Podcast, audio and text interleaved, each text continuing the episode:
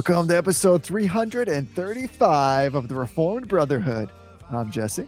And I'm Tony, and we are proud members of the Society of Reformed Podcasters. falling down for you. There's nothing in this world I wouldn't do. Hey, brother. Hey, brother. It's time to start our conversation on the 10 words. We got a whole series in front of us. And isn't just a good feeling when you have a series in front of you? You're just looking forward to it. I mean, it's going to be definitive. So we know there's going to be just so much good stuff that comes out of this, so much meat, as it were, on the proverbial bone. So I love it. We're on like on the cusp, the precipice of Yeah. some really good conversation. And that's exactly where everybody's finding us today. It's true. It's true. I, I like a good series, and I like uh, I like building on top of things, and I like yeah. I just it's just a warm and fuzzy. It feels good to have like a whole It set does. of things in front of me to look forward to. Exactly. It's like when you wake up and you're on vacation, and it's that early morning feeling of this idea of like the whole day is ahead of you. Yeah. There's all these possibilities and potentialities, but you just know it's going to be good because you're on vacation. So this is kind of like that. I mean, we've crossed over six half dozen metaphors already so far, and people are just saying like, stop talking about the thing you're going to talk about. So let's pause for a second and let's affirm and let's deny. And I always like to give it over to you because you switched up on me. Sometimes you like to go with the deny against first and the affirming after. What I can see you, I can see you pausing and being introspective there. Yeah, I'll I'll start with my denial mostly because I think this is one of those denials that I could probably rant on, and if I start with it, then that puts a limit on it. Okay. So I'm I'm calling this denying. I'm denying answering a fool according to his folly. Ooh, Uh, so in one part, I'm the fool because I have answered the fool according to his folly. Uh, I I don't know what it is. I, I, I mean, I do know what it is. They designed it to be addictive and to to uh, suck you in. Uh, but just Twitter, it's just the worst. And for whatever reason, over the past couple weeks, I've gotten engaged to like argue with Leighton Flowers and a bunch of provisionists, and they just I I won't even say they cannot, but they refuse to characterize or acknowledge that their understanding of, of Reformed theology, Calvinism, is perhaps not uh, not as clear as they would like it to be. So, for example, like Leighton Flowers will say, "Don't uh, you know if you have a theological system that um, I just saw this today because I looked on there just to, to pull a quote. If you have a theological system that assigns um, sin and the the damage to the world to the world, then that by definition is trying to give God glory. And his his argument or his implicit argument is that Calvinism assigns the cause of sin or the source of sin to God, and therefore actually is diminishing His glory. And it's like we explicitly argue that God is not the author or origin of sin. So, Right. you know, he to, to characterize it charitably, he's trying to make the argument that our our theology logically leads to that conclusion. But he never actually makes that argument. He just straight up says, no, Calvinism argues that God is the author of sin. And we're like, we we explicitly in all of our confessions deny that that contention. So yeah, make your argument. But he- here's the thing. This is what I'm learning about Leighton Flowers. And I don't want to attribute I'm, I'm not trying to attribute um, ill motives or anything. I don't know the guy. He seems like a genuine he seems like a genuine guy who is trying to preserve what he believes. He's trying to defend God's God's honor or whatever, um, which God doesn't need his honor to be defended. But he he's trying to. I think he's trying to do the right thing, um, but he goes about it in these weird ways. But there's no real benefit to engaging him. And he, he when you engage this, all it does is sort of like bring these bad arguments to the forefront more. Like that's the nature of Twitter.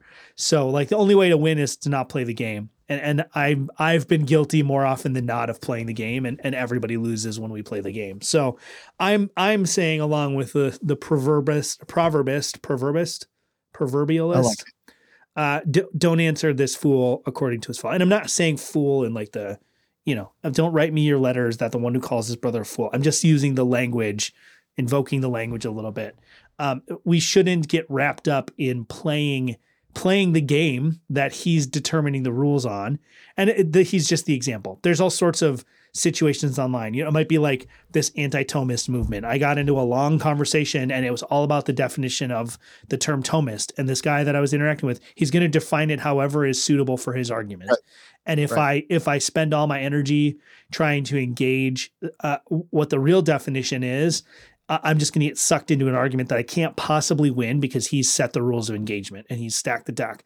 And there's nothing wrong with that, right? That like it may feel like a shady thing, but like that's how debating and arguing and, and like this kind of thing works is like you sometimes you stack the deck against your opponent and that's fine like and if your opponent falls for that trap then that's not necessarily an underhanded tactic but if you recognize it and you still get sucked in like i have this is me chastising myself like i have then you're just wasting time and you're just it's and it's the dopamine hit right it feels really good to have another to look at your notifications and another comment has come up and another like has come up so don't answer a fool according to his folly. Don't be the fool who is sucked into Twitter like I was this last week. It's just not worth it. It's just not worth it.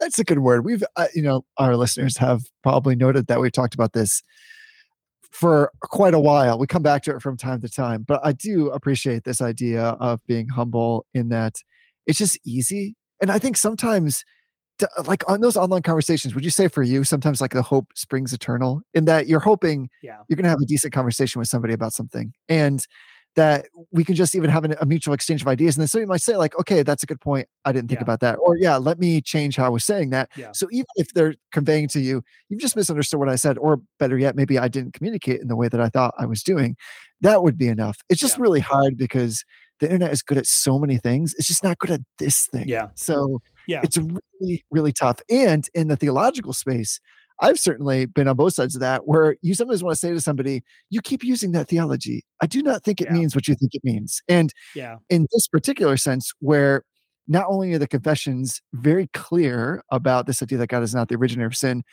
but like they're cogent in that it's not just like a Yeah. throwaway comment like well here's a mystery that we don't quite understand how both it's very clear it's Yeah. well supported so it just makes you feel ugly on the inside and bristle a bit when you when you hear somebody say something like that you want to be like listen i gotta defend this i gotta say something about Yeah. that Yep. because it's so clear that's not what we're talking Yeah. about. The internet is really good at setting up like abuses of bad argumentation, and then that becoming such a distraction that you actually can't have decent conversation, Yeah. or it just derails the whole thing. And even if it's decent, it's not particularly profitable. Yeah. Uh, don't get me wrong. Like if you if you are convicted that Twitter is a, a profitable platform and you found a way to make it work and to communicate effectively and not get sucked into this dopamine cycle that is is literally what Twitter is designed to do. Course. I, I don't want to come down. Like there's no law here. It, it- it's this isn't a, a new law that Tony is trying to impose. I'm just finding that for the most part, the way that particularly Twitter, um, although Facebook does this too, but particularly Twitter, because of the way that communication is structured, I've been through all the arguments of saying like, well, I'm not really trying to convince this person. I'm I'm I'm presenting the argument so that people Right. are looking at it. But Twitter is not designed for someone to be a coming across or observing an No. argument that unfold. Facebook is even a little bit better for that, where like you can see the whole thread in context. It's easy to follow. Twitter almost almost intentionally breaks up your your conversation thread. Sometimes I even have a tough time following where the conversation I'm in is going, let alone coming behind and trying to watch someone else's. Um, so yeah, it's if you feel differently than I do, then you do you, and, and that's fine. This is an area of Christian wisdom. I'm not I'm not gonna slam on someone who has a different take on it. I'm just finding, and I would maybe encourage people who are really active on Twitter to think through this question. It just really is not, in my experience, a profitable exercise. Uh, it's very rare. It happens, and it's I've been in convers and I've I've had conversations where I look at it and say, yeah, I, I didn't approach that right, or yeah, that's a really good point that I hadn't thought of. It happens, but it's so rare. I'm just not sure that the juice, like the juice, isn't worth the squeeze in this. It takes so much effort and energy and time to do that, and all of that to say like think of even thinking about the fact that you're generating revenue for Twitter with every everything you post and what are the moral implications? I mean, well, we aren't aren't talking about it today, but this will come up at some point through our conversation through Christian ethics here. At some point, like you're generating revenue for a company, and when you're knowingly doing that, it's not as though you're you're on the hook morally for every decision they make and every penny they spend, but you're supporting a company or or a revenue sort of generating project That's not morally neutral. So those are all just things to think about. And I'm just coming to the conviction, and I've I've come to this conviction before, and this is this is why it's so insidious. Is it really is like an addictive thing? Is I'll jump on Twitter to check out one thread that someone points out to me, and then it'll be it'll be like weeks before I realize I'm back in this sort of dopamine cycle of of these dopamine hits, and and all of a sudden I'm like, what am I even doing? I, I've been up till you know, I, I've I've been awake until nine thirty or ten o'clock when I usually go to sleep at eight thirty or nine o'clock, just just waiting for a, a single comment to refresh on this argument I'm in, and that's that's what they're doing is they're trying to get you involved. So anyway, that's my rant. Uh, like I said, this could be a, a super long thing, so I'm glad we've got some constraints to make us move on. But just think about how you use your time. Is this the way that you want to use your time? Is the thing you're trying to accomplish most effectively accomplished through Twitter, Facebook, whatever? Is this the most effective way to accomplish the goal? Probably not. Maybe. I mean, that's that's a Christian prudence thing, but um, at least think about that question. Right. That's great. And at the risk of maybe extending this too deep or betraying where we're going in this whole conversation that's going to span multiple episodes. I think part of what you're asking is also to assess whether or not that very thing, technology, that interaction has become an idol of some Yeah. kind in Mhm. some way, whether it brings you comfort or justification, some sense of superiority or feeling of importance. All those things are worth evaluating. So I, Yeah. I appreciate you bringing them up. And I'm just going to say a hearty amen to that denial and just come along with you. I have nothing else to add except I really appreciate you being honest about Yeah. that.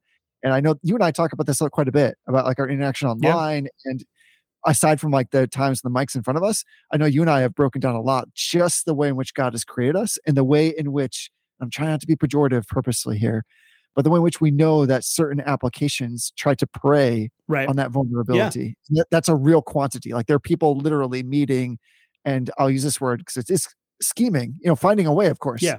to draw attention. Attention is a commodity that is very, very important and is very valuable. And so we just need to be realistic with that Yeah. so that we don't go into something like using an app or the way in which it gives us notifications, thinking that it's just mere innocence and that somehow we are being drawn Right. in unnecessarily. Yeah. That's not at all what's actually happening. So it's just good to go into it with eyes that are very wide open. And part of that, I think, pairs well with what we're about to talk about with idolatry and all kinds of other things. So Definitely. I'm just going to move us into the happy space, if that's okay with you. Let's do it. It I, listen, I love books. You love books. We all love books. we do. And again, I think I'm always perpetually late to the party on things when it involves the internet, but I just came across this website, which I'm really enjoying. It's called bookfinder.com. Are you Oh. familiar with this? I am not. So it's a it's so here's the thing. It's a bare bones designed website. It looks like it hasn't changed since like 1997. It kind of feels like the Craigslist for books, Yeah. but it's an aggregated meta search engine that simultaneously looks for a book on Amazon, eBay, Abe, like Alibris, Biblio, and like a thousand or like a hundred thousand, I think, indie booksellers. And it will find copies available and range them by price, supply, uh, give you a link for like the purchase of the source. It's really awesome. I'm also discovering that like you can get a lot of great books on eBay, especially books that are like slightly out of print or on the margin. So I'm just recommending bookfinder.com. I'm hoping somebody will go and use it and find, especially for theology, find something maybe that's like slightly out of print or has it been in print for a little while.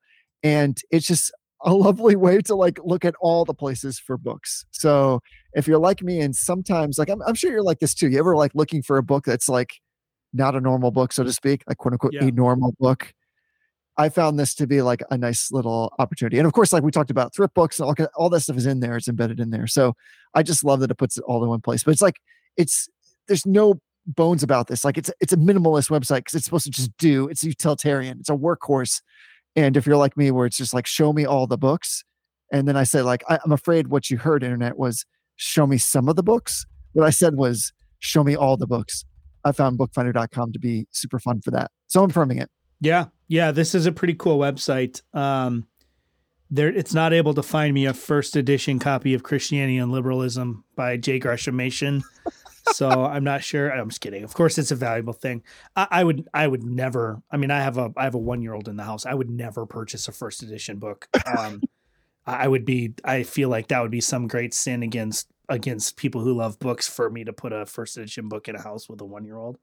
Um, but yeah, if you're into that stuff or if you're having a tough time finding something, I know uh, a while back I was trying to find a book by Meredith Kline. I, I didn't find it and I, I don't care anymore, but I was trying to find a book by Meredith Kline and I could not find a copy.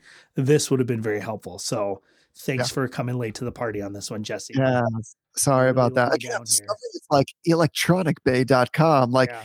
yeah, the website seems so much in vogue like several years ago. And I'm kind of coming back to it in a weird way for lots of things. And I'm finding that it's maybe a little bit more reputable than I, I used to think it was. And there's a lot Yeah. more like kind of a structured selling process on there now. So I'm also finding that I've I purchased some books from there recently and they they show up and I'm like, I just what a time to be alive and get books. Do you Yeah. know what I'm saying? I do. Find the books and I- then somebody I will sell you this book. Yeah, I think the most val- this would be very valuable, particularly for students who are looking for Yes. like inexpensive textbooks. Exactly. Even theology, like you think of like theology textbooks. When I was in seminary, there was like some theology books that you buy, and I'm like, you guys know we're in seminary, right? like they would they would have us buy this like Oxford University Press monograph on some super niche, like only one guy in the history of the world has ever written on this topic, and the book is like seven hundred and eighty dollars, and they're like, well, you need to you need it. We're gonna have you read like seven paragraphs out of it, so you got to get the whole book, and you're like. I, I- I'm not going to be able to eat this semester. So I think this would be really helpful for people who are trying to find cheap books, or if you're trying to find a book that's just hard to find. This is probably a really good resource. I'm with it. Yeah, cuts to like everybody who's listening right now that had like some kind of undergrad in like medicine, Any technical No, discipline, yeah. biology. Yeah, they're all just screaming like you think your books are expensive, and, and Yeah. you're right. Your your books are very costly, and there's lots of re- we just can't even get into that. That'll that'll be a whole other podcast Yeah. about the economics of printing and copyright and textbooks and all that other stuff. But uh, yeah, I just the thing is, we joke about this so much, but like I have books everywhere, and I love it. You know, like I, I'm unapologetic about it. I if if there's a book that I want to get and I can get it, especially in a way that's like relatively inexpensive, I'm just going to get that book. If people are just like, "Will you read that book?" I say it's almost irrelevant. Yes, Yep. of course, I'm, I want to read that book, but uh, I just I love books. Yeah. So This is going to be the nerdiest thing that most people hear all week. So this is this is like a bonus affirmation, I guess. Uh, one of the things I've been doing is I've been going back through and cataloging all of my books, and I it's love it. like it's like this love it's like this almost like meditative moment in the morning where I pick the next book that I'm going to catalog and I enter it into Zotero, so I have a running bibliography of my whole library, Yes. and then I find the right spot in my shelf and I move all like it's like this whole morning ritual that I do, but it's like super satisfying to like update my bibliography.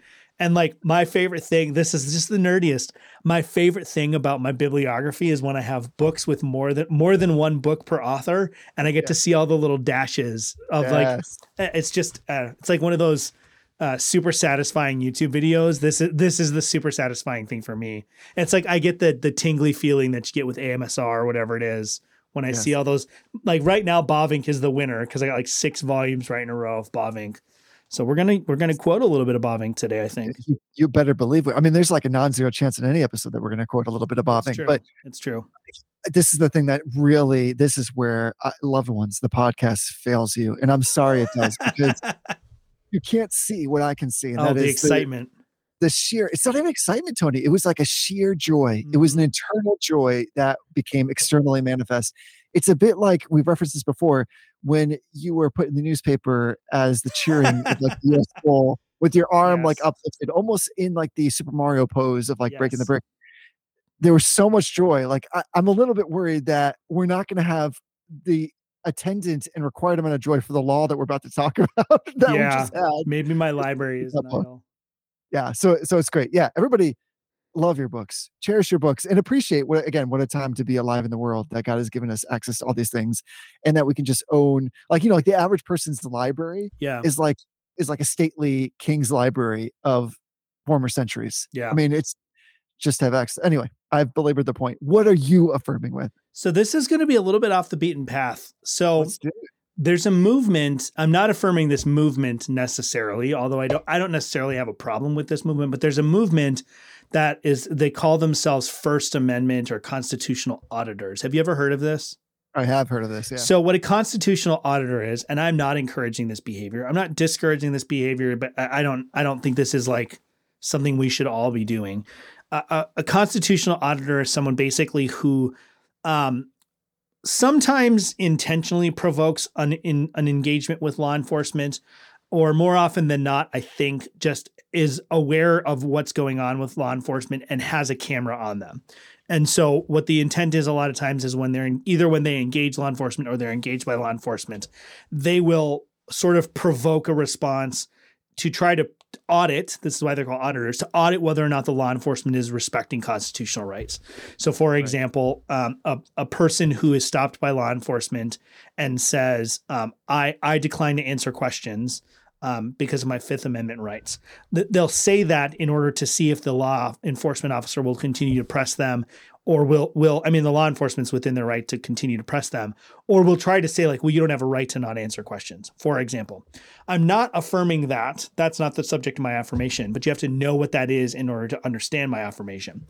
I stumbled on a YouTube video and I got this through watching a video on a, a channel called Tom the Lawyer or something like that who's like an injury lawyer who does reviews of like like police interactions and court cases and stuff um, real like Matt Butts level stuff. I would love to see a Matt Butts YouTube channel that does this. But the channel that I've been watching is called Audit the Audit. And so this guy, what this guy does is he takes auditor videos and he basically reviews the auditor videos. So this is like super meta. But what I really like about this channel and why I'm affirming it is this is really niche to the United States, although I think you could probably do the same thing in most countries that have um, laws and constitutions and written, you know, uh, uh, citizen rights. What he does is he he takes one of these and he actually goes through the video. He pulls up. He's not a lawyer and he's very clear about that, but he pulls up the relevant laws and and even case law. He'll dig into um, Supreme Court findings for at a state level to analyze these things. And he basically goes through the video, he engages the interaction, he points out, you know, who does what right, um, who does what wrong, what laws are relevant, what statutes, what uh, constitutional rights are relevant. And then at the end, he assigns a grade to the people involved. So usually it's a, a there's a lot of traffic stops in these just by the nature of what auditors do. Auditors uh, these constitutional auditors seem to elicit and engage these kinds of things at traffic stops more often than not. So there's a lot of these traffic stops. But this guy's an equal opportunity guy too. I, I watched one yesterday where literally everybody in the video got an A plus. The person who was being stopped got an A plus for his his behavior, his knowledge of the law, the way he exercised his rights respectively. The police officers got an A plus for the way they executed their duty. I watched one today where the guy, the auditor, didn't have any clue what the laws actually were. He was 100% wrong about thinking he had a right to assert a certain thing or to assert a certain right when he actually did not. And the law enforcement officer got a B plus, um, and he got a B plus only because he should have called for backup before he tried to pull the guy out of the car and arrest him. So I think this is a no no nobody making something is neutral right? This guy has a right. perspective he has an agenda and but he's not this isn't an anti-police officer or an anti-government youtube channel. Um, most of the videos that come to him i think that he's reviewing the, the law enforcement officers don't do a great job. Um, but the other thing that I, I really like about this and this is something that i'm actually convicted about. In the united states our law enforcement and our our personal rights they are synergistic right? They, they work together and they're supposed to work together. And where traffic stops or engagements of law enforcement more enforcement go wrong is either when one, when the law enforcement doesn't understand the law and they're trying to do something they don't have the authority to which is not good or when the citizen doesn't understand what they're obligated to do by the laws of the land. So this channel in my opinion and i'm not a legal expert by any stretch of the advantage. I don't know anything about most of this stuff other than what I've been able to cobble together online. This channel also helps you as a citizen understand how to properly engage law enforcement, how to assert your rights and to pre- preserve your rights, protect your rights. Like one of the one of the points he makes all the time um the the 5th amendment right to not answer questions that may lead to your incrimination that you don't have to be on trial to exercise that right. You don't have to have done anything wrong to exercise that right. So when you're stopped by a police officer and they're asking you questions that have nothing to do with the stop, you're well within your rights, if you'd like to, to invoke your Fifth Amendment rights to remain silent. You're totally within your rights to do that. But then he's also very clear it may not be prudent to do that. It may not actually help the situation to do that. And he'll talk about when it's appropriate, when it's not. He'll say, like, yeah, if the law enforcement officer is asking you, you know, where you're going, uh, and you feel like that could be an incriminating question, which maybe it is, um, then don't answer. But he says, like, you have to explicitly say the reason you're not answering the question is because you're exercising your right to remain silent. Right. Because if you don't do that, then it's actually suspicious that you're not answering. You just seem evasive. So check out the channel. The videos are not short. They're like 20 minutes long. They're they're like full TV episodes. Um, so what I tend to do is like I put them on when I'm washing dishes and I just kind of listen to them. If something comes up that I want to stop, then I'll stop washing dishes and I'll pause it and I'll come back to it later. But they're really, really informative. Um, they bleep out all the swearing, so you don't have to necessarily worry about um, the the language. Um, there's nothing that, in, as far as I've seen, there's nothing that involves like a lot of violence. I mean, there's like f- like scuffles and and fist fights, but there's no like shootings that are on this channel. It's not that kind of um, that kind of YouTube channel. So check it out. I think it's really good. I think it's really really educational, and I've really really enjoyed watching them. That's a really deep cut right there. Yeah. I mean, you're, apparently you're a renaissance man when you're washing dishes. If that's like what you're listening to. I do a lot when I'm washing dishes. I watch a lot of everything from Pokemon tutorials on how to beat the newest raid to how to properly engage law enforcement. And don't get me wrong, I I fully support law enforcement. I, I'm one of those people that Well, I, you know you do. I would be more likely to side with the with the police officer in an interaction than I would be Sure. to the person who's being stopped, uh, and that may not be good. I mean that that might not be the right position. I'm not I'm not necessarily saying that that's a great thing, but just my natural disposition is to to side with um, with the law enforcement officer. Part of that is I know several law enforcement officers. One of the people who is one of the first listeners to our show is a retired law enforcement officer, but he's also the first person when he sees one of these videos that comes out and the law enforcement has just been off, just Right. awful. He's the first Right. person to say, like, yeah, that guy shouldn't have a badge. He's being an idiot. Um, but there was one, there was one that I watched the other day. The one that I watched yesterday that was so crazy is the guy, um, and this was the one where everybody got an A plus. The guy that got stopped is a like a firearms instructor and he was driving a vehicle with no registration and he literally had like a Glock strapped to his chest and and like he's a he's a black dude driving through Baltimore. So like the all of the videos that you see online and all of the the um racism is real and uh, there are a lot of issues with the way police interact with minorities um, so Sure. so don't hear this wrong but this is a black guy driving through Baltimore with a Glock strapped to his chest and a trunk full of fully automatic armed loaded machine guns. And the way that he handled the situation, he stopped, he put his hands on the steering wheel. He announced as they walked to the door, I'm armed, I'm a certified instructor, my hands are in view. The police officer were professional. They said, Here's what we have to do for everybody's safety. We have to disarm you. Here's the relevant statute that, re- that allows us to disarm you for a traffic stop. The guy acknowledged, I know that my car's not registered. I'm actually driving it to, to a location to get it inspected. So everything was done right. And the stop went without incident. They waited for backup. They disarmed him. They checked his paperwork to make sure he had had relevant licenses for the for the weapons he had. Then they returned his his weapons to him. They didn't even write him a ticket actually. So it it there are a lot of really really instructional informational things. Things like the police in a traffic stop and this is not good it's not bad this is their job so it is good this is their job they're investigating a crime and so when they're asking you questions about how your day is and where you're going and where you're coming from they're asking you those questions in pursuit of investigating a crime in most cases. Right. so it's not that that's bad. That's their job. That's what we want them to do. Um, but that also means that you need to be intentional about what you say to them um, my wife, your sister, tells a funny story. Um, she got pulled over for speeding, and she um, she came under some like immense conviction at the moment that like she was speeding, she was breaking the law. So she like broke down crying before the officer even got to the window. And he came up and he was like, "Oh my gosh, what's wrong?" And she's like, I just feel really bad. You're doing such a good job. You did the right thing by stopping me. This dude didn't know what to do. And so he started trying to make jokes. And he's like, Do you have any weapons in the car? And she's like, No. He's like, Do you have a bazooka in your purse? And she's like, No. so like, but like those are questions you have to like. That's a funny incident, and like the the Right. local police weren't trying to incriminate my wife for any reason. She was trying to lighten the mood, probably. But those are things that you have to be aware of. That sometimes when they ask non seemingly non-relevant questions they're trying to determine your response. They're trying to determine if you seem evasive if you seem willing to answer questions. All of these things are part of the investigation they're conducting to identify whether you seem like you have committed a crime or not.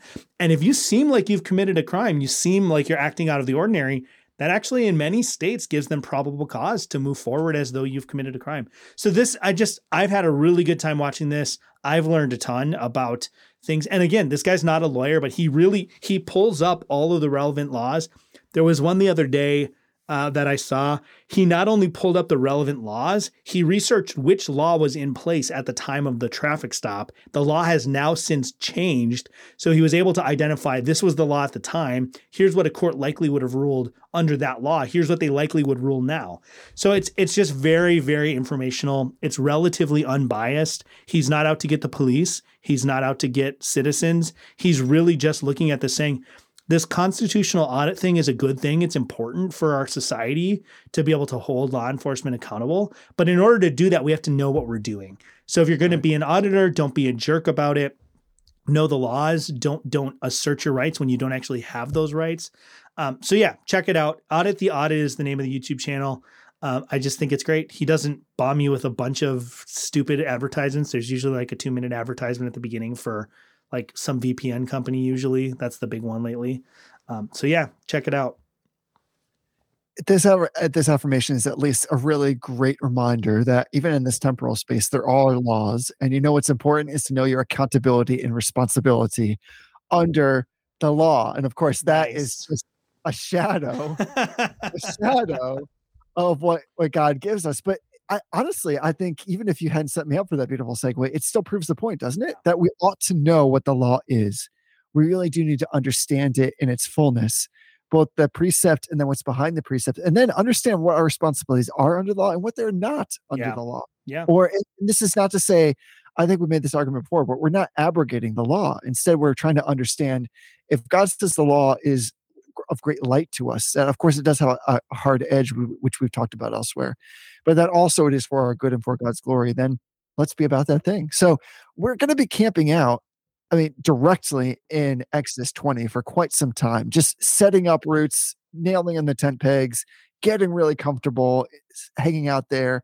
And so much, of course, of what is given to us by God's grace in Exodus 20 to his people, his people for all time, is wonderfully direct and very clear.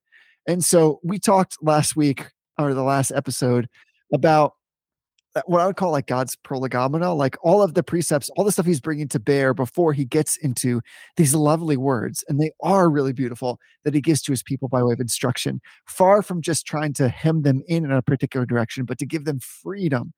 And so we've already talked about this setup where God says, He speaks these words. He says, I'm the Lord your God who brought you out of the land of Egypt, out of the house of slavery. And I thought we had a really great time really trying to understand what that means. And we get to really what we kind of say is the first commandment, the first word, and that is, You shall have no other gods before me. And that's where we're kind of kind of start in our conversation. That this is the beginning of the law. And we've talked about the table of the law and the first portion of that table really being more more directly related to God and how we relate to Him, and the second table being more about how we relate to, to our fellow man. Of course, it's all true, but let's let's get into like the implications of this first commandment. I think I always thought we had, and apparently now it's just been a fantasy in my mind. We did already series on this, but I think that when you and I envision talking about this, we want to talk about like the implication. What does it mean? Like as if like Yeah. we were going to try to be like John Flavel or Martin Luther, and we were going to write our own catechism out of these things. How do we explain to somebody here are the implications of what it means to talk about this first commandment? So let's just so everybody knows that's where we're going. We could we could get super technical, and of course, I mean we will at some point because we always do that. But Oh, I think our aim here, right, is like, so what does that mean? What does it really matter? What, why is it what, what's embedded in these things beyond just what's on the face? And the face is important, but beyond that, what can we take from this in terms of like practical living of theological application? Yeah. I think one of the things that I want to, as we talk through these, you know, there are certain elements of each of these commandments that are pretty much obvious. Like Of course. don't don't worship Zeus. Like that, that that's an implication of this law, or it's not even implication. It's a straight straight out explicit statement in the Bible that you're not allowed to to worship. Um, I don't know that I would say false gods, um, because in the the biblical mind, and I think this would be something to talk about on a different episode. There seems to be a certain level in the Bible of acknowledgement that some of these divine or some some of these other entities that the Bible says not to worship, there's an actual existence to them. So I know that Christians go back and forth on this, and I don't want to spend too much time on this. But not every not every entity in the Bible that the that the people worship is actually like a f- totally made up illusory thing. I think most of the time, maybe not most of the time, a lot of the time, we're talking about demons that have set themselves up as gods to be worshipped, and the people have been tricked. Um, I think Right. Zeus, I think the Greek gods are probably that's probably what's going on. Um, They're getting catfished. yeah, the, Right? the, the listener is like, please talk about that more. We're not going to right now. Uh, that's a relatively obvious uh, statement in the text. Don't worship things that aren't God. But there are there are elements or things that come along with that that we might not ordinarily associate with worship or with having other gods. And, and so I wanted this is the way that Bavinck in uh, Reformed Ethics Volume 2 s- separates or kind of delineates this. And this is not identical across the Reformed um, the Reformed tradition, uh, but it's relatively uniform. So he kind of identifies three things. There's idolatry and polytheism, which is I think the most obvious part of this. I don't know that we need to talk a lot about it, although. What is an idol is probably a question that we need to dig into a little bit, maybe for Okay. another episode. Superstition. I think this is a huge thing in our culture. There is so much superstition and and just weird sort of like grassroots spiritualism that's just endemic in our culture. This is actually probably the biggest first commandment violation that you see in modern western culture is this concept of superstition. And then he calls out the invocation of saints and angels. This threefold structure, and then Calvin, I'm going to read from Calvin here in a minute. Calvin actually adds a fourth element of things that we are prohibited from doing. And the fourth element is failing to give thanks to God properly for his mighty works. So if you look at those four things, although the, the broader Reformed tradition may put certain elements in other commandments, so superstition in the Westminster Confession is actually more more associated with the second and the third commandment.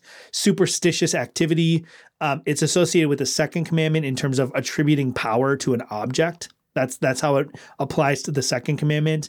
And then misusing the Lord's name as though it's kind of a, a magic spell. That's how superstition is attributed to the third commandment. But ultimately, like the the idea that superstition is a thing, that there's these other powers out there, that is in fact, it's basically just attributing something to an an entity, an object, a concept that really belongs to God. Efficacy, potency is ultimately the Lord's. And so attributing this sort of supernatural potency, that's the definition of, of superstition. So those are the three or four things that I, I the commandment prohibits. And then there's obviously the converse of what it requires is if if misattributing is the prohibition, then properly attributing is the the positive command. That's where I want to camp out today is looking at these four categories. We'll probably skip over the first one because it's so straightforward. But talking about what superstition is, properly invoking God, only invoking God, and then also making sure we're properly thankful for God's mighty works in our life, but then also just in general. I don't, how often do we fail to thank God that the sun rose this morning? That the, the universe continued in its orderly course. I mean, I, I didn't remember to thank God that gravity continued to work the way it's supposed to this morning. But if we're really digging into this, we probably should. We should spend more time thinking about the fact that I don't have to worry about friction. Like like friction functioning the way it's supposed to. If friction suddenly stopped working the way it's supposed to my car's going to slide off the road right? I'm going to like slide out down the stairs because my feet can't stick to the ground. Those are things we just don't often think about yeah, it's almost like our affirmations aren't basic enough, right? I don't mean that in like this kind of negative sense, but none of us has ever affirmed gravity. I I, Yeah. I affirmed like a stupid website for books. You know, like really what we should be saying is the fact that God keeps our feet literally firmly planted on the ground. Or to your point with the slipping of the car, like when there's ice, we notice that because it's a deviation from the thing that we think should be normal or normative as part of what keeps us safe and keeps uh, the world reliable and in constant order. So I'm with you. I, I like that because what's in this first commandment is this challenge. And this is so high and lofty to me as I was thinking about knowing that we are going to have this talk. It's so expansive and the standard is higher than I could ever conceive because it's what God is saying to us is the point is that to have a God is to have something in which the heart entirely trusts. yeah. But that means also if you go to anything to get satisfaction or support or relief or entertainment or justification apart from God, that we are finding ourselves firmly in the place of disobeying the first commandment. So impounded in all of this is this assumption this of this like basic human nature and element, which is that every person actually has a religious bent. We're so made that we must worship something or someone. Yeah. And the presence of religion in all cultures of the world is really evidence of that fact, right? So it's inevitable that the worship will be expressed by humans. And God is saying, I want to tune you. I've made you to worship. And so you are made in my image, fallen and redeemed. And I'm going to right set, level set, or bring you back to the center of what it means to worship properly. And it starts with this first commandment just have no other gods. And I actually, oh, this is going to be somewhat like not fair and maybe a little bit triggering, but I, I have some brothers and sisters who come from cultures in particular where there are literal physical idols. yeah. And I think, you know, that gets invoked a lot. Like, uh, you know, there are certain lands where people are literally setting up these idols, which draw their attention, which they pray to worship. And I think sometimes what gets presented is either those cultures not as sophisticated as the West, which is super unfair, or just that like that's a place where it's like more readily or easily understood. I actually disagree with that. I think in the West, we have just as many idols, honestly. Yeah. And I- if not I- more. Yeah, yeah, exactly. And if you sit down, just think about them for 10 seconds, you'll realize that you when when we have this more expansive and appropriate definition, that we put everything in God's place. Anything that brings us comfort distracts us, like anything that gives us satisfaction more than God, that we run to more quickly than God, or that we see more prolifically, or that we trust more vehemently than God, we, we would find that that list is long and it is deep. And so I think that we're just everybody's susceptible to this because we have this bent toward a religion, either that is one that is prescribed, that's transcendent outside of ourselves, or that we build up and is intrinsic Yeah. and therefore we appropriate. Either way, we've just got a problem. So Calvin, as usual, was right on the mark when he's just saying, listen, the heart is like a perpetual factory of idols. Like it just doesn't stop. Yeah. And you know, like, the thing about a factory is that not only it produces one product, but it finds the thing that it wants that knows it can sell, and it produces that thing next, and then the next thing after that, and the next thing after that. And that's what I find for myself. So, like, it's an impossible standard, isn't it? Like we're gonna come to this time and time again. But what you're asking us to do, what Bavinck has articulated there, is really dramatic, isn't it? Like it's it's basically saying, listen, if God is who He said He was in the Prolegomena, then you should have like a zealous respect for who God is. And that zealousness is of such a great standard that's almost impossible for you to achieve. And yet it still gives you life to know that this is what God requires of you. It's again, it's knowing the law. Yeah. Yeah. And you know, just just to sort of like underscore that, I want to read this. This is from Calvin. Last week I said that book four was mostly ethics. I don't know where I got that idea because the Christian ethics are actually scattered throughout the whole of um Calvin's Institutes. I think I was thinking of Van Mastricht's volume four, which is not out yet, but I know that his ethics are part of that volume four. But Calvin addresses the Ten Commandments in book two.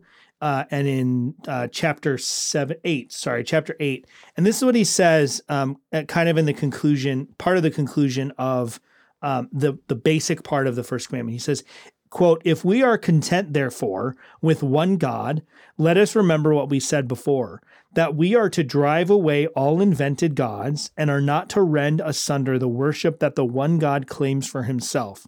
For it is unlawful to take away even a particle from his glory.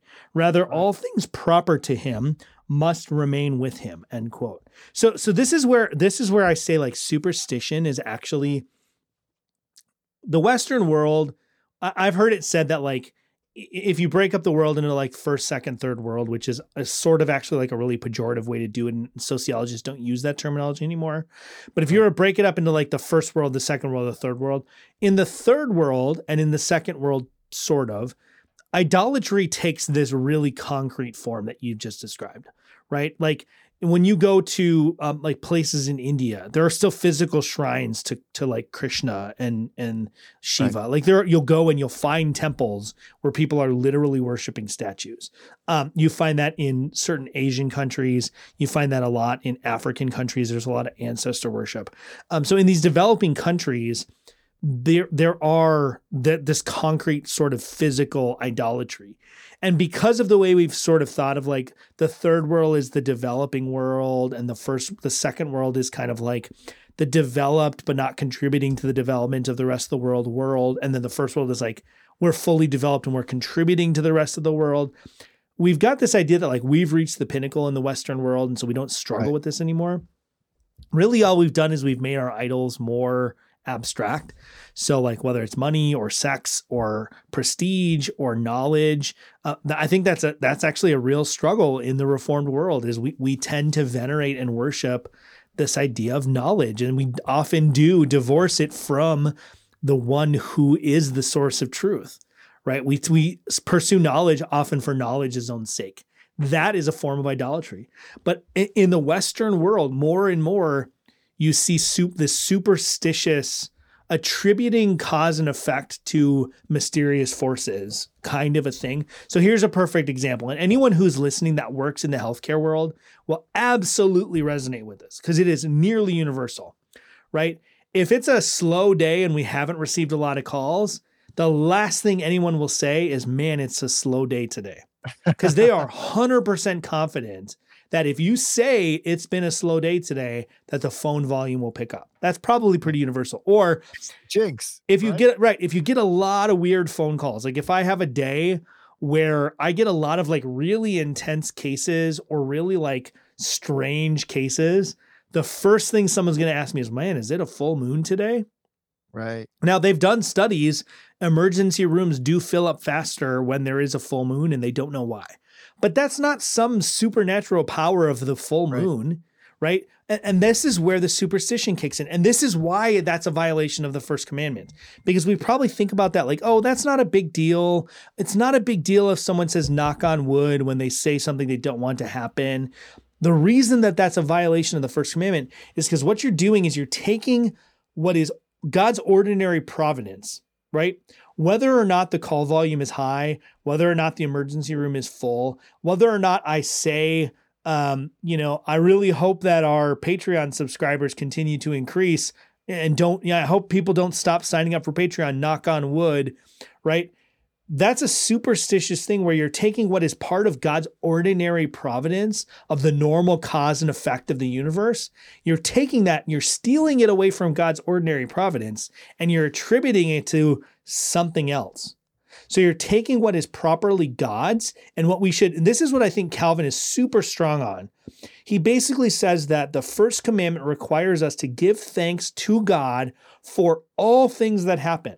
And the reason is that all things that happen happen according to God's good, wise, and powerful decree and his Yeah. providence. So whether it is that my my uh, caseload at work explodes because I get a bunch more calls than anyone else does, or our emergency room is full, or our Patreon subscribers increase or decrease, or my car slides, whatever it happens to be, that's God's ordinary providence. It happens in service to the salvation of the elect, whatever that is. We don't always understand how. That's God's ordinary providence. God brought it about for his good purposes according to the wisdom of his counsel.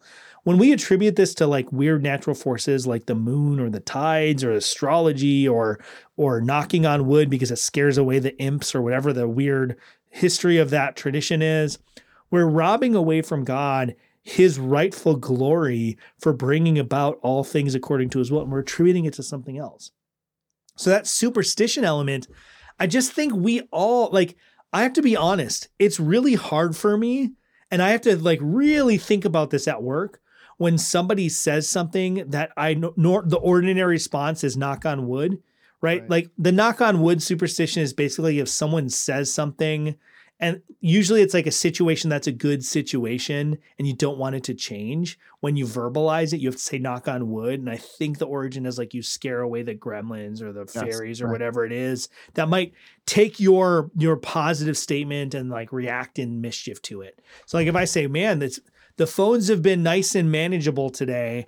Uh, it's I've been able to keep up with all my work. The concept is there's like a little fairy or an imp or a demon or a gremlin or something that's waiting and it's just going to throw their mischief into it. So I knock on wood in order to scare them away. Well, that seems harmless, but I will tell you this. When I when I make a statement that ordinarily should be followed up with according to conventions should be followed up with knock on wood or when I say like man the phones have been really manageable or really slow today and someone says oh don't say that because you know the second you say that the phones are going to pick up Right. and I go yeah I, I don't believe in superstition. I'm not a superstitious person or like yeah there, there's no cause and effect relationship to that. That may seem like a weird pedantic thing for me to say and you would think people would would be like come on actually that's one of those things where people notice that I'm very different than they are. They notice that I'm not a superstitious person, even more than my striving to be honest in my interactions with with with my colleagues or my my clients or whoever, even more than my striving to be honest. There's a lot of non-Christians that strive to be honest. There's not a lot of non-Christians that care about not being superstitious. So like these are things that really do set us apart from other believer or other non-believers um, that I think we really need to think about. And it's because we're not willing to attribute to fate or chance or natural forces or supernatural forces things that really belong to God. Honestly, I can't tell. It seems like you're really trying to set me up to say I'm not superstitious. I'm a little stitious. Just a little stitious. Uh, you just because that was said so many times. Yeah, of course I agree. I didn't anticipate that we were going to go this direction, but I, I think this just that is just one example of many because we can't talk about all of them where our culture in particular has like appropriated an idea that seems innocent on the face, but actually the words matter. The way that you express something matters. If you use language that's consistent with the culture, it actually sometimes will betray that you actually don't have a different belief system than the culture. Right. And if I can be even more extreme for just a second, let's talk about the knock on wood. With all the things that you just said, which are absolutely true in terms of like its genesis of where the phrase comes from, what you're literally doing when you when you say like even if you just mockingly you you know somebody comes and like knocks their forehead or knocks the table that they're sitting at, what you're basically doing is setting up an altar to appease a god, and your sacrifice is the literal knocking. Yep. And so, like, it's showing that there's some forces that are in the world that are in a way transcendent that you can appease or control by even doing this small thing. And so that is absolutely like a violation of first commandment, which shows like how deep it goes. That anytime, even in our minds or hearts, we set that up. And I am certainly guilty of saying something like, "Oh, I don't want to jinx this thing." And Yeah. Of course, what I mean by that is just like I wish it would go my way. Right. But I know at the end of the day that God has control of all things. He has a purposeful sovereignty. But wouldn't it be better for all of us just to lean into that? I think like many, many years ago at this point, I had that affirmation of like, when you're talking to people, even who are not believers, just say what you mean. Yeah. Just, just say what you mean. Be Yeah. plain about it. So if God's in control of something, you say, God's in control of that. I'm not worried about that. Or I'm willing to submit to whatever God decides here. It takes it away. So whether it's we're talking about Star Wars and the Force, or like that's why those concepts play so well in our Right. culture. Why Yeah, absolutely. seems so epic and relatable and reasonable is because we might differ on the way it's being described, but we're all sensing that there's something like luck or fortune or pro- what we would say is providence, but it's better to identify the truth and to call it out by name. And I think that's exactly what's set for us here in the first commandment is to just lean into that so that we understand that we're not worshiping something in a false way or we're not taking what is rightfully God's, as you said, either by way of our gratitude or his responsibility for working all things for the good for those who love him are called according to his purpose, that we are not attributing that to somebody else or saying that's merely like just kind of out there and ephemeral and capricious. Like that is such rebellion. It's such an insult to God. And certainly I've been guilty of that. You know, it strikes me that the remedy for all the danger that we just talked about is, of course, to know who the true God is. But it's not sufficient for us to have a desire to worship God. The commandment makes it clear that we need authoritative guidance regarding how to worship the Lord. Yes. In Israel's case, he had revealed himself to them as Yahweh, I am who I am, the God of the covenant who had rescued the men of Egypt. And one feature of the religious life of Egypt, like you said, was that there were many like I would say like physical objective gods. But here's the thing, like we should we just got to be honest with this. If you think that people in India right now who are caught up in idol worship are somehow thinking that the statue before them, like if it falls off the shelf and gets destroyed, that somehow the god has been destroyed, that that's foolish. That's not what they're thinking. Right. The representation of a transcendent power Right.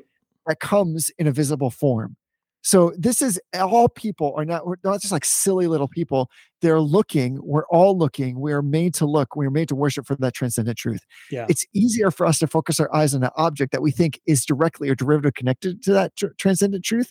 But the bottom line is, we will do that with money. We'll do that with family. We'll do that power, prestige, or position.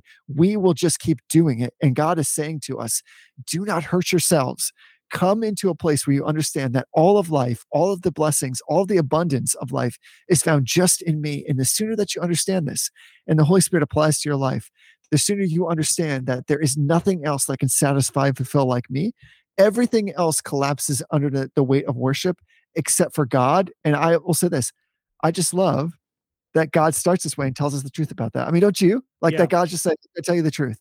And here's here's the honest truth. It's a bit like you know, you, you know, you have a son, and uh, yeah, I mean, he's ready to walk. I've seen him. He's ready to run. Close. He's just going to run everywhere. So, good luck to you all. And by- by that I mean, That's why there's no first edition books in this house. yeah, good providence to you all because he's going to move, and when he moves, it's going to be fast. Now, if he goes to run out into the street because he's just enjoying the world, and you arrest him physically, maybe harshly, you grab his arm and pull him back. That is the greatest thing you can do out of a profound love because it is saving. And one might argue, well, like, listen, it's it's August volition to run. Let the legs run, run, Forrest, run. And you're saying, listen, he's he's going to be destroyed. Yeah. And so to save him and to bring him back into the safety of what it is to me to live and to continue to live and to live abundantly, that's the greatest thing that God could do to us. So when he gives us these laws with the harsh and the sharp edge, it really is the saying, don't hurt yourself. I love you. So I think there's so much here that we ought to uh, understand in light of, of giving gratitude to God then for all the good things he gives us. And then also to understand that when he says like, have no others before me, he's zealous, he's jealous. This is what he desires for us it's also born out of love. And God's love is always to give, and He's giving these 10 words for our good. Yeah, that I think that's a good transition to sort of talk about the last point, and and this this is a point that I think could bear a whole episode. So we're not going to belabor it, but each commandment, maybe not each commandment, some of the commandments have like sort of special features attached to them that that other commandments don't. So like this this commandment, sometimes people read it as like have no other gods before me as like don't put any gods as a priority before me Right. and some of the liberal critics uh, and i mean liberal in like the technical sense like like liberal from like the, the 50s and 60s theologically liberal critics people like schleiermacher they'll read this and and say like we are allowed to have other gods as long as they're not a more prioritized god than than Yahweh. They read it as like sort of this henotheistic. You can have other gods as long as as long as Yahweh is like the chief god. That is not at all what it says, and the grammar doesn't even suggest that. This isn't before me as in like in priority. It's literally have no other gods before my face or like in my presence, right? This is a this is a statement. This is going to sound weird, especially with how hard I came against Josh Butler's terrible article last week or whatever it was. This is actually a statement of intimate offense. And what I mean by that is, the, I'm just going to read Calvin because he puts it really well.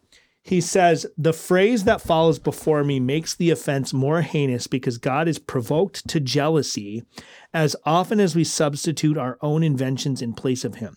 This is like a shameless woman who brings in an adulterer before her husband's very eyes only to vex him, affects his mind all the more. So when God says, Have no other gods before me, it's not as though he's saying, like, you can have them behind my back or as long as they're not more important to me. He's making a statement that says, I see everything you're doing, I know everything you're doing. And there's a special level of offense and offensiveness to this kind of idolatry because it happens in God's very presence. It's a it's not just all sins are offensive to God, right? We'll, we'll we will probably talk about it. We'll probably do an episode later on and talk about like some of the um like minutia or details of this. Minutia is not the right word, but like the details that the Reformed tradition holds on some of this kind of ethics stuff. So the, the example I'm thinking of is like there are some sins that are worse than others, and the Reformed tradition in the confessional tradition spells out like what the aggravating context of it might be that makes one sin worse than another. This is a sin, and this is I think this is probably why it's the first commandment. It's the top of the list because it's particularly offensive to the omnipotent, all present, all knowing, all seeing, all powerful God when you suppose that you might be able to put something before him. Amen. Because he Yeah. knows it, he sees it, and you know that he sees it. Like this is one of those things. God's power and God's omnipotence, his omnipresence, that's part of the, part of what all people know. Like Paul has that statement in Romans 1 that God's invisible attributes, namely his power, his his cre- that he created the world those things are known to all people and they suppress that in righteous it's plainly known. It's made manifest. You have to deny it because you know it to be true it's not something that anyone can say well i didn't realize that was the case. It's not just that we don't understand it or that that the non-christian doesn't understand it. They know it to be true and they suppress that knowledge in their unrighteousness. This is not just offensive to God because it's an untruth that's spoken against him, but it's thrown in his face. So when the when the um, when the Hindu believer worships Krishna or or Vidu, you know um, Vishnu or any of these other polytheistic gods, or the the Muslim worships um, Muhammad, or the modern Jew fails to acknowledge the Trinity and and denies that the Son and the Spirit are God, whatever the the modern rejection of God might be, the contemporary rejection of God might be, that is not just someone who doesn't understand the truth. It's actually a slap in the face. It would be like if a man was committing adultery on his wife and and rather than just commit it privately in a corner, which is bad enough on its own, but actually did it right in front of their face, brought it right in their front of face and threw it in front of their face. That is an act that is not only intended to be unfaithful, but is intended to be hurtful. And that's what this statement in the commandment is. When we worship other gods, when we engage in this superstition, when we fail to be grateful, when we invoke the saints or we invoke angels, that would be a whole different topic on how I think sometimes Protestants, even Reformed Protestants, sometimes, and this sort of blurs the line with superstition, sometimes we actually will like say things that seem to indicate we actually are more like Roman Catholics than we believe Of course. right? Right. Like I, I heard a joke one time, like like um somebody said instead of saying certain things, we should say like by the beard of Odin. And I'm like, okay, like that's kind of funny, but like at the same time, I'm a little bit uncomfortable with it. Because although none of us really think Odin exists, or at least like we don't worship Odin, I'm a little bit uncomfortable with invoking his name. Like even Yeah. even as a joke, I'm a little bit uncomfortable with that. We are so quick to sort of push some of this stuff away. But what the what the Bible teaches and what what the Reformed tradition has understood in this phrase before me is that when we break the first commandment, although breaking any of God's commandments is odious to God and it's offensive to God, all of it merits hell. When we break the first commandment, we are like the adulterer who not only does this sin in secret, but intends to hurt our spouse by doing it in public, by doing it right in front of their face. Like that should really give us pause to think about the next time. And again, my goal and our goal in this series is not to burden people with Right. unnecessary specificity on what you Right. can and can't do. So, although I think it's unwise and probably in most cases a violation of the first commandment to say knock on wood, I also recognize that there's a cultural convention with that. And even most people who say knock on wood don't think they're chasing away fairies who are going to somehow. But even that, we should really think carefully before we attribute even something like this. I will have a patient sometimes who they come to my office and they've got a situation that I can't help them with. I mean, that's just a fact of my job. Sometimes I can't help them with what they're asking for. And so sometimes when I'm le- when they're leaving my office and I know they've got a situation they're trying to tackle and I'm not the right resource to help them, sometimes I'll say, "Well, good luck to you." Right? And I'm, Right. what I'm trying to say is like I hope things go well for you. I hope that you get what you're looking for. I hope you are able to accomplish the task that you're trying to accomplish. I re- and this is a personal conviction. I really need to think twice before I tell someone good luck to you. Right. Because basically what I'm saying is like there's no providence. Hope Right. things work out. Like, good luck Right. to you. What maybe I need to be more intentional to say is what I actually mean. I hope things go well for you. Right. I hope you're able to. may- Maybe I just need to mean say what I actually mean, right on. and instead of saying good luck to you, I need to say I hope things work out, or I hope that you get what you're looking for. Yeah. I think that if we took the time to actually think through that and really execute on that, that would be countercultural. You want to talk about being countercultural? That would be countercultural. I remember, um, and this is the last thing I'll say. I remember a time, and this was years ago when I was working in the kidney transplant department, and um, a one of one of the people in the transplant department was having a surgery or something like that, and um, everyone was saying things like, "Oh, good energy. I'll, I'll be I'll be sending you good wishes, or I'll be thinking Yeah. of you." Uh, and I remember, I remember I was in a meeting and everyone was like, "Well, let's just make sure that we send this person good, good wishes, or that we send them good energy." And I just, Yeah. I, I don't, e- I wasn't even thinking. If I was thinking, I probably wouldn't have said it. I just said, "What does that do? Like, what's the point of that? What is it? What is it? Do you really have the ability to send someone good energy? Because if you do, I'd really like to talk to you about that." No, we don't have that ability. That's not a human ability. No one really believes that. No one believes that if I- I shouldn't say nobody, but most people who say things like, I'm thinking good thoughts for you, they don't really think that does anything in terms of the outcome. That doesn't affect the surgery. That doesn't affect the test. If I were, when you were taking your test, if I said, I'm thinking good thoughts for you, that doesn't affect your ability to, to do well on the test. It doesn't, Yeah. if you say, Hey, can you pray for me? I'm, I'm, you know, this, Right. I'm, I'm really nervous that the, the examiner who's reading my responses uh, I really want them to have the right perspective on what I'm saying. And I go, Yeah. well, I'm thinking good thoughts for you, Jesse. Like that doesn't make any difference. However, if I say to you, if I say to you, let's let's say I don't want to go the full the full Monty and say, well, I'm praying for you. I, I'm not one of those people that thinks we always have to express our Christian position in every possible circumstances. There's a strategic element of of not course. not throwing in someone's face what it is that we're doing. We should never be dishonest. We should never hide ourselves. But it may not be beneficial to say to someone, Well, I'm praying for you. That may just be offensive unnecessarily. That said, I can still say to them, I really hope that things go well for you. I hope you do well in the test. I hope that the person who's reading your test is charitable. I hope that they're reading it in the best possible way and they're looking for ways to to to give you the benefit of the doubt. They're trying to read your answers assuming that you've done the work and that you're you're qualified for this. That is very different than saying, "Well, I'll send good thoughts your way." like that's a totally useless sentiment unless we actually think that my thinking good thoughts somehow accomplishes something. And that's the superstition we're talking about. So I think we just have to be cautious and we have to really think through these things as Christians because they're not neutral. They say something to Exactly. right. They say something to the person we're talking to, but that's almost secondary. They say something to God. We're doing this in his presence before him.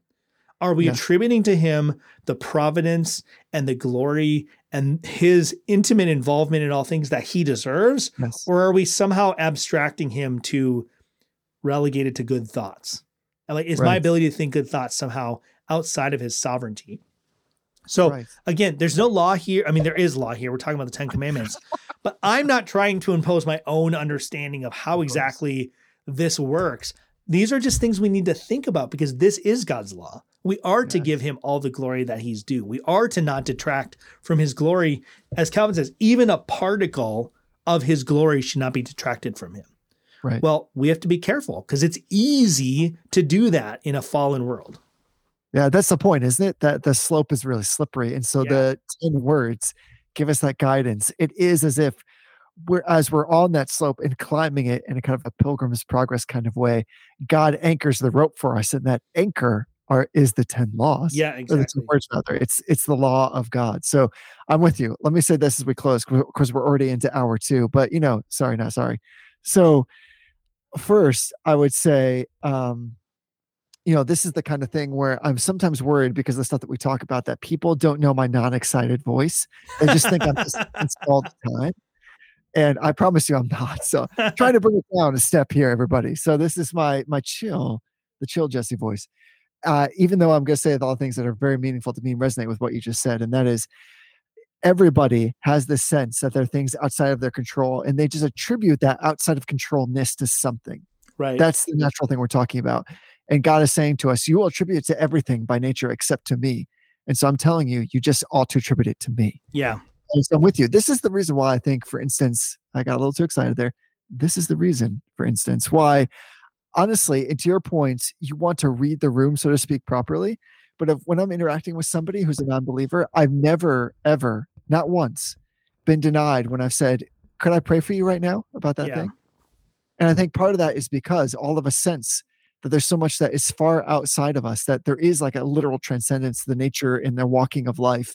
That if somebody can offer us something which is real and true to help us understand that transcendence, or that that transcendence either might be used for advantage, or even if it's not, that we might understand and have peace with that transcendence, they want that thing. And that's just because we're born and it's like we inculcate that by way of being human. So I think that what you've kind of challenged us all with this idea of like the supernatural and then superstition in particular is really helpful. I think it's best for us to avoid all that language. I have some jokes with some brothers where we, we always say, like I just said to you, like good providence, Yeah. which is like the way of saying luck is this quantity. We at least in the calendar here, we've just gone through St. Patrick's Day. In this idea that luck is like some quantity in the world that does something for us, but it's like totally inane. Yeah. it's innate. It's impotent. It is an idol for many people. And i think that sometimes we get confused and we think well unless like i really think of an idol seriously it's not an idol. Anytime we attribute anything like that that where we should be directing the superintending will of god to himself to god and we instead instead of make a joke about it or even use like language which just embraces the culture we actually do a disservice yeah. that's the high standard of the law. So we need God to come and educate us, to illuminate us, to make it illustrative so that we might change even the way that we speak because it's not helpful. Because to your point, Tony, isn't it so much better when somebody is in a state of confusion or anxiety that we might say, God is in control of all things. I want to pray for you because I trust myself. Like when you say, I hope goes all goes well for you, that's true because you're directing hope is a true verb in which we might direct that hope and anchor it in the person of Jesus Christ yeah. and God the Father and the Holy Spirit.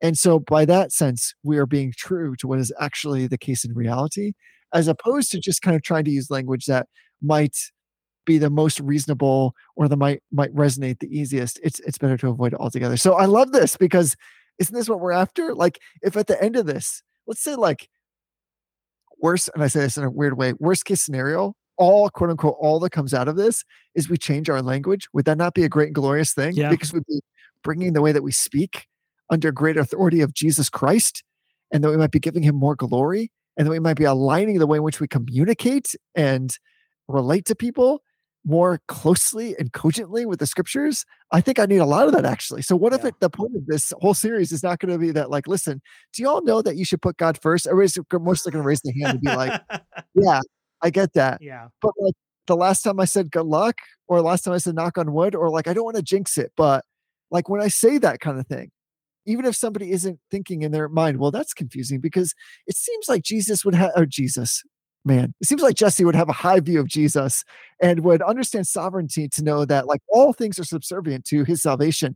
Like even if they don't think that thing, I am presenting a world view Right. that is outside of the thing that I'm saying that I believe. Yeah. And if I can bring even the way I speak into greater alignment with that, not only will I think that's cement for me, the way in which I'm thinking and processing the world, but it will give a clearer testimony. And that is the thing I'm really after. So God is doing his work in the law. He's always doing his work in the law. And man, is it great to hang out with the law. See, August knows. Yeah, you can hear him in the background. Yeah, he just woke up. Well, on that note, because he did just wake up, I'll just close out by uh, one thing that we don't do enough, just between you and me and all of the listeners, is thank our Patreon subscribers. So I know that we do try, uh, you know, some ep- some podcasts make sure that they say thank you every episode, and, and we maybe should do that better. But there is a, a group of people who contribute to the show financially. Um, we have various overhead costs that we have to maintain to keep the show going. And Jesse and I, um, it's funny because we never explicitly talked about this, but we both just came to the same conclusion. Like we always want the podcast to be free. We want everything that we are providing to the listener. We want that available to everybody who wants it. So I've no shade on other shows that have special Patreon exclusive stuff. That's just never been our jam the reason that we can do that and not have to have a lot of different tiers and special things is because there is a core group of people who have committed to providing this show for you. So Jesse and I, Jesse and I get to do the fun part of talking about theology on the microphones, uh, and there's a group of people who do the behind the work, behind the scenes work of contributing financially to make sure that there is software to be able to edit microphones to be able to record on um, webcasts, you know, websites that are able to produce or to host this. Um, so thank you so much if you are currently a Patreon subscriber. Um, we we really could not do the show uh, with the freedom and flexibility that we do without uh, without your help. So thank you so much. And all of that said, if this is a show that you think is valuable, if you think the content that we're producing is worthwhile, and you want other people to have access to it, then really, I, I, want you to consider coming and partnering with us. You know, there's a number of things that Jesse and I would really love to do um, coming up in the future, and you'll hear more about it as we go. Uh, the the baby is crawling; and he wants to be on the show. There's a number of things that we would really like to do in the future that's going to require a little bit more funding. So if that's something you think you might be on board with, um, if you want me to be able to send my son to college someday, I'm just kidding. We're not going to fund personal stuff we would really ask you to consider joining on as a patron. So you can go to patreon.com slash reform brotherhood. You can jump in at any level, any amount of money that you want to give us, whether it's a dollar or it's $30 or it's $3. Every little bit helps. So please consider that. And thank you so much to the people who've already jumped on to, to help us with that.